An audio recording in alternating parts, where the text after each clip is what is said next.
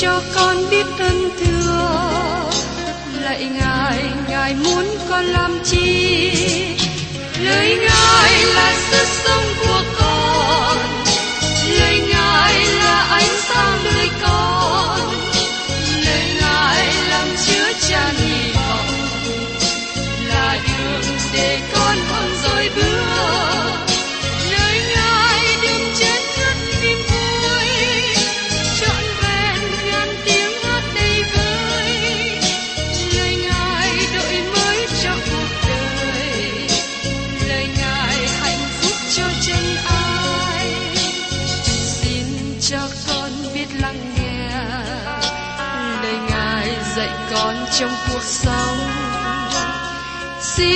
cho con biết lắng nghe. Lời ngài từng theo bước đời con. Xin cho con biết sẵn sàng chờ đợi và vẫn nghe theo chúa. Xin cho con biết sẵn sàng thực hành lời chúa đã truyền ban Hân hoan chào mừng quý vị đến nghe chương trình Tìm hiểu Thánh Kinh. Đây là một chương trình học kinh thánh liên tục và hệ thống trong thời gian 5 năm. Chúng ta sẽ lần lượt khảo sát từ sáng thế ký cho đến khải huyền. Mục sư tiến sĩ McGee là người được Chúa dùng để sáng lập và thực hiện chương trình này. Ông tin rằng lời của Đức Chúa Trời có khả năng đáp ứng mọi nhu cầu cho tất cả mọi người trên thế giới, không phân biệt chủng tộc, văn hóa, trình độ tuổi tác hay phái tính. Ước mong quý vị theo dõi liên tục và giới thiệu cho thân nhân bạn hữu cùng đón nghe. Kính chào quý thính giả. Chúng tôi cảm ơn quý vị đã cùng đồng hành với chúng tôi trong chương trình Tìm hiểu Thánh Kinh. Thưa các bạn, hôm nay chúng ta đến sách Daniel đoạn 7, mở đầu phần mới trong sách Daniel. Sáu đoạn đầu chứa đựng đêm lịch sử với ánh sáng tiên tri, và sáu đoạn sau là ánh sáng tiên tri trong đêm tối lịch sử. Sáu đoạn đầu nhấn mạnh về lịch sử, và giờ đây sự nhấn mạnh trên lời tiên tri, nhưng vẫn ở với bối cảnh lịch sử. Đức Chúa Trời ban cho Daniel một số khải tượng của bốn con thú mà nó rất nổi bật. Các khải tượng cũng được gọi là những sự hiện thấy. Daniel có các khải tượng này ở những thời kỳ khác nhau. Khải tượng trong đoạn 7 được thấy trong năm thứ nhất của đời vua bên sắc xa. Khải tượng trong đoạn 9 được thấy ở trong năm thứ nhất của đời vua Darius. Và khải tượng trong đoạn 10 được thấy trong năm thứ ba đời vua Seru. Và khải tượng trong đoạn 11 và 12 được thấy trong năm thứ nhất của đời vua Darius. Daniel đã không ký thuật các khải tượng này trong phần lịch sử, nhưng gom chúng, gom các khải tượng tiên tri này vào phần thứ nhì của sách. Cho nên, chúng ta có thể nói rằng phần thứ nhì này trọng tâm nói về các lợi tiên tri. Bây giờ, mời quý vị cùng xem đến khải tượng của Daniel về bốn con thú. Vua Nebuchadnezzar của Babylon là một người rất nổi bật. Vua đã nhanh chóng tiến lên địa vị của người cầm đầu cai trị một thế giới lớn, một đế quốc lớn. Vua có một lãnh thổ trên ba lục địa. Vua chiếm Ai Cập ở phía bắc của Phi Châu và cũng chiếm luôn lãnh thổ ở khu vực Âu Châu nữa. Vua có một đế quốc lớn, lớn hơn tất cả những thế giới mà chúng ta có thể biết đến. Nhưng vua Nebuchadnezzar ưu tư về tương lai của vua, tương lai của dương quốc. Những gì sẽ xảy ra cho vua và dương quốc của ông? Vua có một chim bao với một pho tượng được làm bằng nhiều thứ kim loại. Và qua tiên tri Daniel, Đức Chúa Trời ban cho vua lời thông giải về điềm chim bao này, như chúng ta đã tìm hiểu trong đoạn 2. Có bốn thứ kim loại khác nhau trong pho tượng mà vua Nebuchadnezzar đã thấy, không phải năm thứ, nhưng chỉ có bốn thứ kim loại. Khải tượng của Daniel gồm bốn con thú, sư tử, con gấu, con beo và con thứ hỗn hợp mà nó không thể diễn tả được. Con thú sau cùng này giống như một loại thú quan mà nó không hề được thấy trên đất, trên biển hay trên không trung. Nó chưa từng hiện hữu như một con thú vật. Sau khi Daniel thấy khải tượng và chim bao như thế, tôi không nghĩ rằng Daniel có thể ngủ được trong đêm đó. Trong hang sư tử, Daniel có một đêm ngủ ngon. Nhưng trong đêm có chim bao này, Daniel không thể nào ngủ được. Tôi tưởng tượng rằng, sau khi Đức Chúa Trời ban cho Daniel chim bao của Nebuchadnezzar và sự thông giải, Daniel có bối rối lúng túng. Daniel là một người học hỏi nhiều về cựu ước. Ông biết giao ước mà Đức Chúa Trời lập với vua David trước đây.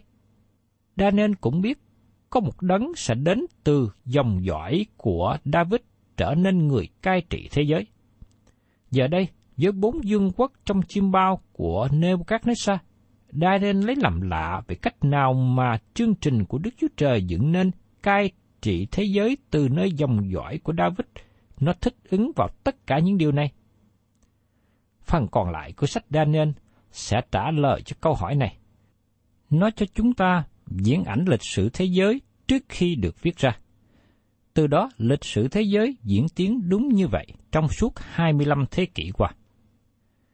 Đức Chúa Trời nói với Daniel trong khải tượng về bốn con thú, làm cho Daniel thỏa lòng và ban trong lời giải thích cần thiết. Trong khải tượng về pho tượng với các thứ kim loại bày tỏ sự sáng chói và vinh hiển bên ngoài của các vương quốc. Đức Chúa Trời biết rằng điều đó làm cho vua Nebuchadnezzar chú ý đến. Nhưng trong khải tượng mà Đức Chúa Trời ban cho Daniel, Ngài cho thấy đặc tính bên trong và bản chất thật của những vương quốc này. Những dương quốc này giống như gì? Nó giống như những thú quan, có bản tính ăn thịt sống, chúng nó thích quỷ diệt, giết người.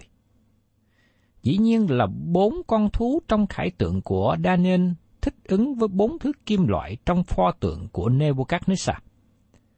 Trong quyển sách với đề tựa Sự suy tàn và sụp đổ của đế quốc La Mã, sử gia Edward Rippon, một người không phải là cơ đốc nhân nói rằng, bốn đế quốc đã được phát họa cách rõ ràng, và quân đội hung mạnh của La Mã đã được diễn tả rất rõ trong lời tiên tri của Daniel, giống như trong sự ký của Justin và Diodorus có một sơ đồ để đối chiếu và tóm lược sự tương ứng giữa hai khải tượng và bốn dương quốc mà chúng nó biểu tượng. Pho tượng bằng nhiều thứ kim loại trong đoạn 2.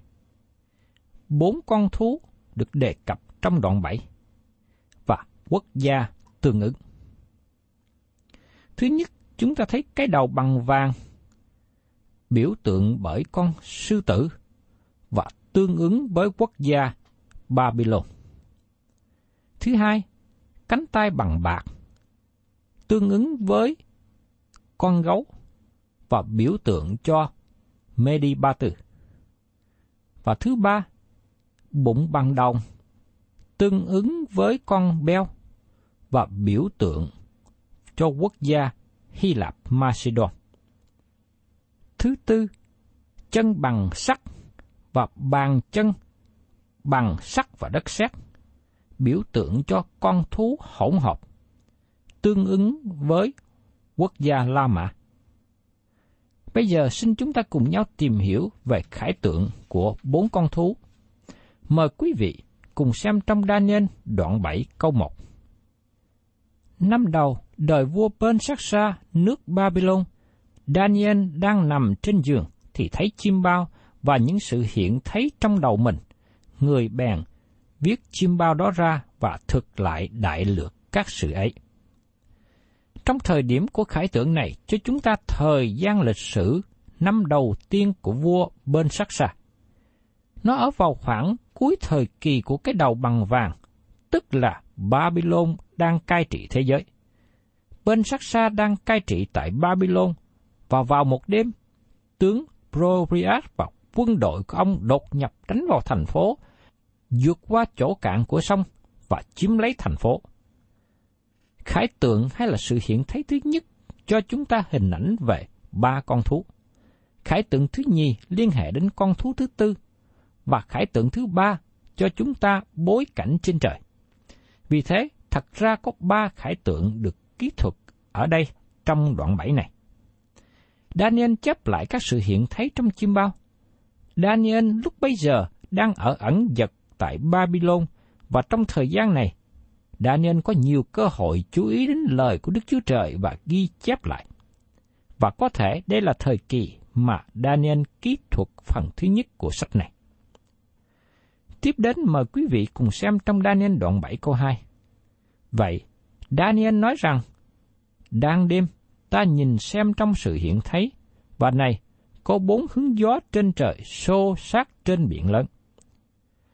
Bốn ngọn gió thổi mạnh trên biển lớn, đó chính là biển địa Trung Hải. Ngọn gió nói đến lời tuyên truyền, ý kiến quần chúng, lời gây nên xáo trộn. Biển nói đến đám đông, quần chúng và dân ngoại ở các nước. Chúng ta có thể xem thêm và đối chiếu điều này ở trong Matthew đoạn 13 câu 47, Khải Quyền đoạn 13 câu 1 và Esai đoạn 57 câu 20. Mời quý vị cùng xem ở trong Khải Quyên đoạn 17 câu 1 và câu 15. Bấy giờ, trong bãi vị thiên sứ cầm bãi bát ấy, có một vị đến gần và nói với tôi rằng, Lại đây, ta sẽ chỉ cho ngươi sự phán xét về con đại dâm phụ, nó ngồi trên các dòng nước lớn kia. Đoạn, thiên sứ lại nói với tôi rằng, dòng nước ngươi đã thấy, trên nó có dâm phụ ngồi, tức là các dân tộc, các chúng, các nước và các tiếng. Vì thế, qua những lời tiên tri và qua khải quyền này chỉ cho chúng ta biết rằng biển nói về sự kết hợp dân ngoại từ khắp nơi trên thế giới. Thông thường thì gió đến từ một hướng. Nhưng ở đây, cơn gió này là cơn gió xoáy rất là mạnh và đến từ mọi hướng. Nó nói về tình trạng sôi động nổi lên từ bốn quốc gia này, nhưng đặc biệt nói về tình trạng sau cùng của bốn vương quốc, như được đề cập trong câu 11, 12 và 17. Mà nó đến từ những tư tưởng sẽ đánh động suy nghĩ của dân chúng của tất cả những quốc gia và bộ lạc. Chúng ta đang ở rất gần với giai đoạn mà đế quốc La Mã sẽ được mang trở lại, được phục hồi trở lại. Nó vẫn còn hiện hữu, nó sống ở Ý Đại Lợi, Pháp, Đức, Tây Ban Nha và các quốc gia ở Âu Châu, mà chúng nó ở trong đế quốc, trong lãnh thổ của La Mã cũ trước đây. Điều cần thiết nhất mà họ đang tìm kiếm là một người nào đó sẽ trở nên người lãnh tụ và kết hợp họ trở lại. Rõ ràng, chúng ta đang gần đến thời kỳ đó. Tất cả các quốc gia này được mang trở lại với nhau với sự khác biệt về tư tưởng của họ, khác biệt về thể thức chính quyền, khác biệt về quan điểm. Ở điểm này, chúng ta nêu lên sự chú ý đến sự tương đồng rất nhiều giữa những hoàn cảnh được diễn tả ở đây và hoàn cảnh thế giới hiện tại của chúng ta. Đây là lý do mà chúng ta có những bằng chứng đang đi dần đến sự cuối cùng của thời đại. Tất cả các lục địa ngày hôm nay đang dậy động lên, và tất cả đều đòi hỏi một nơi dưới mặt trời này một chỗ đứng, một địa vị ở dưới mặt trời này. Các dân tộc chậm phát triển trong nhiều thế kỷ qua đột nhiên phóng vào thời đại phản lực. Với radio, truyền hình, máy vi tính làm thay đổi tư tưởng quần chúng. Các tư tưởng mới thâm nhập vào tâm tư của họ. Thế giới dậy động của chúng ta đang cố gắng tránh xảy ra thế chiến thứ ba. Ngày nay khi các bạn lắng nghe radio hoặc xem truyền hình, các bạn có để ý đến nhiều lời tuyên truyền không? Đám đông quần chúng bị nhồi nhét bởi những lời tuyên truyền. Chính tôi ngày nay chỉ chú tâm vào việc giảng ra lời của Đức Chúa Trời, và tôi mong ước rằng các bạn học lời của Chúa và trở nên người tin nhận Chúa Giêsu làm Chúa cụ thể. Thưa các bạn, cái sừng nhỏ được đề cập trong đoạn này sẽ là một người lãnh đạo, một người sẽ nối tiếp công việc chiếm lấy tư tưởng của quần chúng. Hắn được diễn tả là người có môi miệng nói những lời sắc sược như trong câu 8. Hắn sẽ quảng bá chính mình cho thế giới khi hắn xuất hiện. Hắn sẽ là người của Satan. Như Chúa Giêsu đã nói, ta đã nhân danh cha mà đến, các ngươi không nhận lấy ta. Nếu có kẻ khác lấy danh riêng mình mà đến, thì các ngươi sẽ nhận lấy. Trong văn đoạn 5 câu 43. Vì thế, chúng ta ngày hôm nay cần phải cẩn thận. Chủ nghĩa nhân bản ngày nay tôn cao con người ở khắp mọi nơi. Họ tôn cao nhân viên chính quyền, họ tôn cao khán đài, họ tôn cao màn ảnh của các diễn viên, và các diễn viên này cũng tôn cao lẫn nhau. Đây là những người chế ngự nhiều mặt của giới truyền thông hiện nay. Họ tôn cao màn ảnh rạp hát, màn ảnh truyền hình.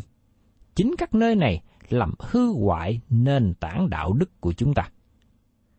Tôi nhiên nhiều người trẻ nói nhiều về sự tự do, nhưng họ dùng sự tự do để làm nhiều việc sai phạm, và chính sự sai phạm này ràng buộc và làm cho họ mất đi sự tự do.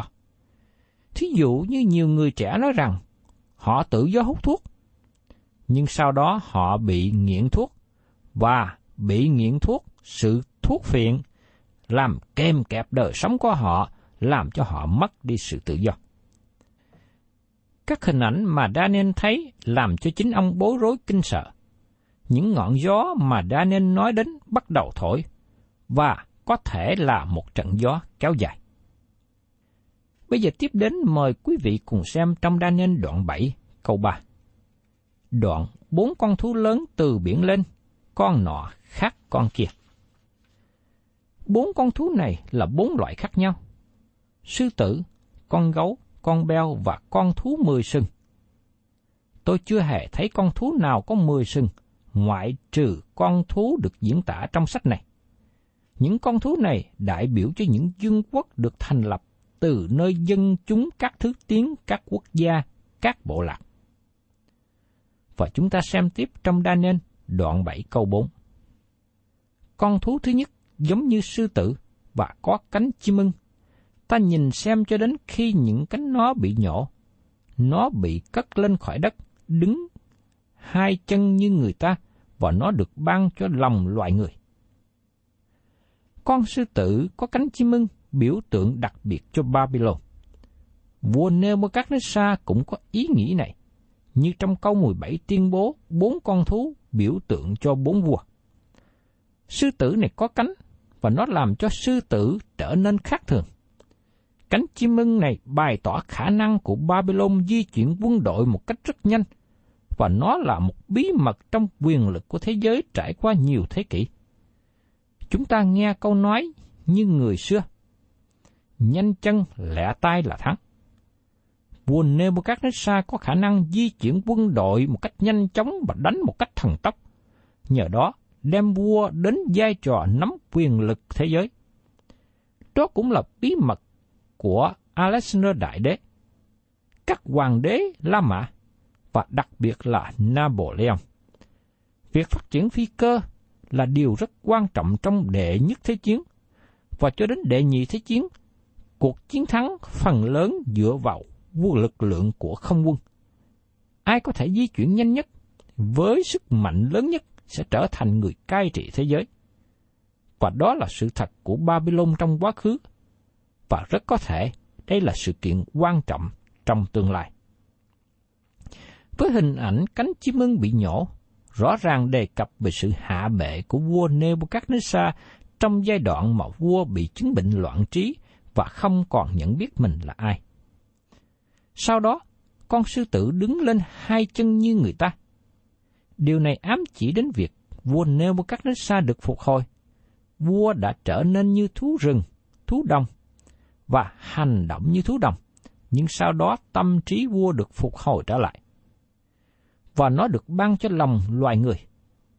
Tôi tin rằng điều này đề cập về sự trở lại đạo của vua Nebuchadnezzar. Tôi tin rằng sau này Nebuchadnezzar trở nên một người nhận biết Đức Chúa Trời hằng sống và chân thật. Sư tử tương ứng với cái đầu bằng vàng của pho tượng, tức là Babylon. Ngày nay Babylon trở nên một đống quan tàn đúng như lời dự ngôn của tiên tri Jeremy. Và sự quan tàn của nó nêu lên lời làm chứng về sự vinh hiển bên ngoài của nó. Giữa những đống quan tàn này, người ta thấy những sư tử hãnh diện đứng trên chân mình. Nó biểu tượng cho những quốc gia lớn.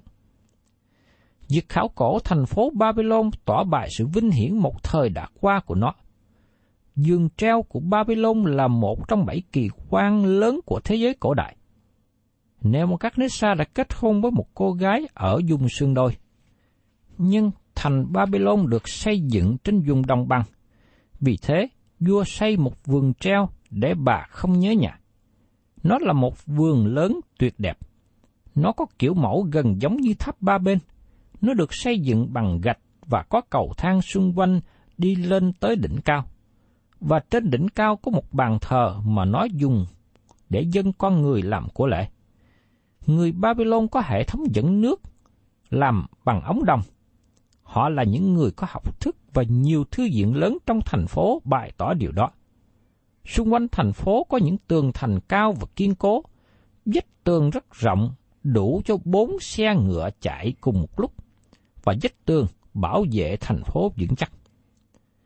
Trong khi đó, cái đầu bằng vàng của pho tượng với kim loại biểu tượng cho sự giả đập bên ngoài và sự văn minh.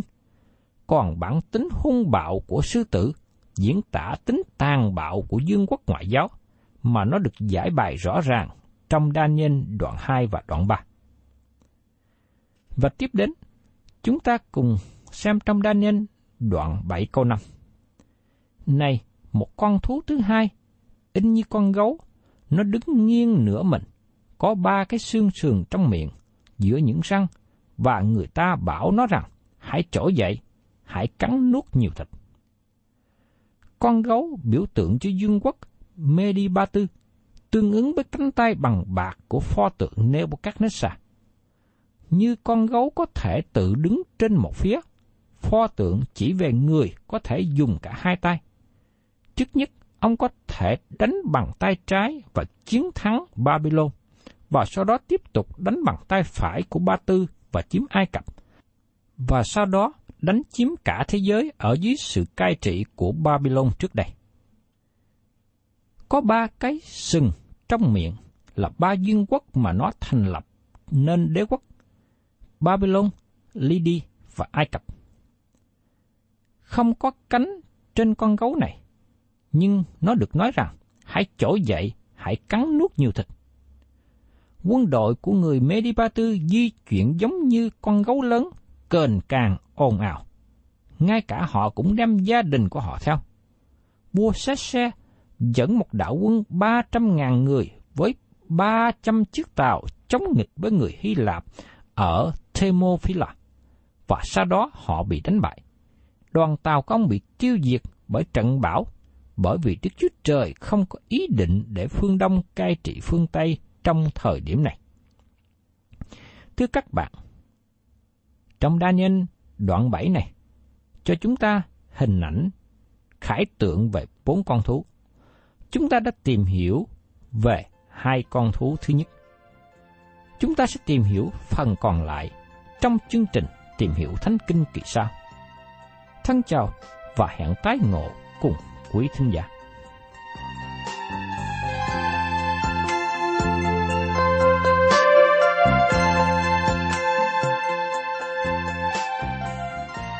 Cảm ơn quý vị đã đón nghe chương trình Tìm hiểu Thánh Kinh.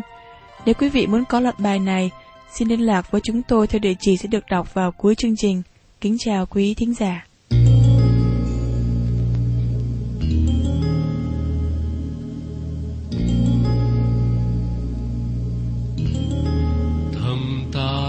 Chúa. Mặc dù bao nhiêu thách thức đường đời, ngài dành cho tôi ánh sáng dạng người hằng ngày tôi bước đi, thầm tạ ơn chúa nhờ ngày gian nguy mới biết dịu mềm, dần dần đi lên những bước thực nghiệm, học làm theo ý cha. Rồi khi sóng gió dâng lên trong tâm hồn, dường như đuốc cháy không sao.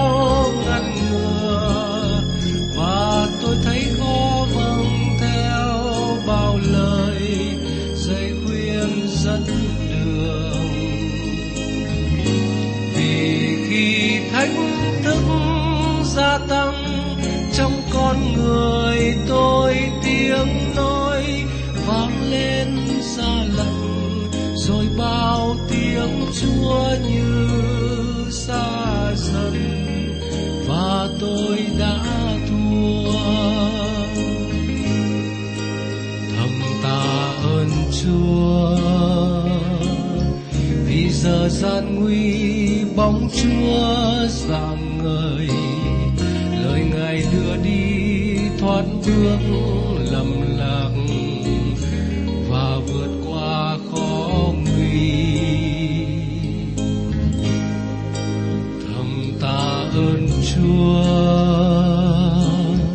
vì dù trong cơn thách thức cuộc đời, nhờ ngài cho tôi lối thoát lạ thường lại dường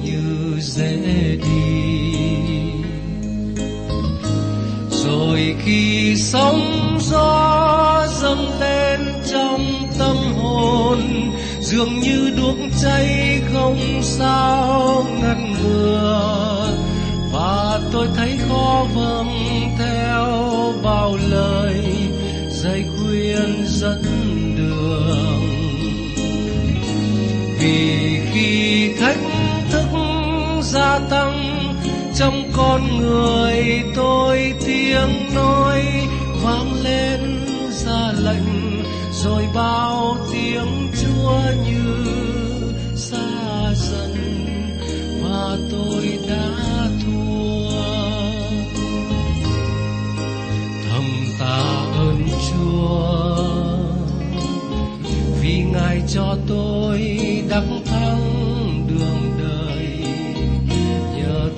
vâng theo tiếng chúa, dạy truyền, đời được tươi sáng hơn.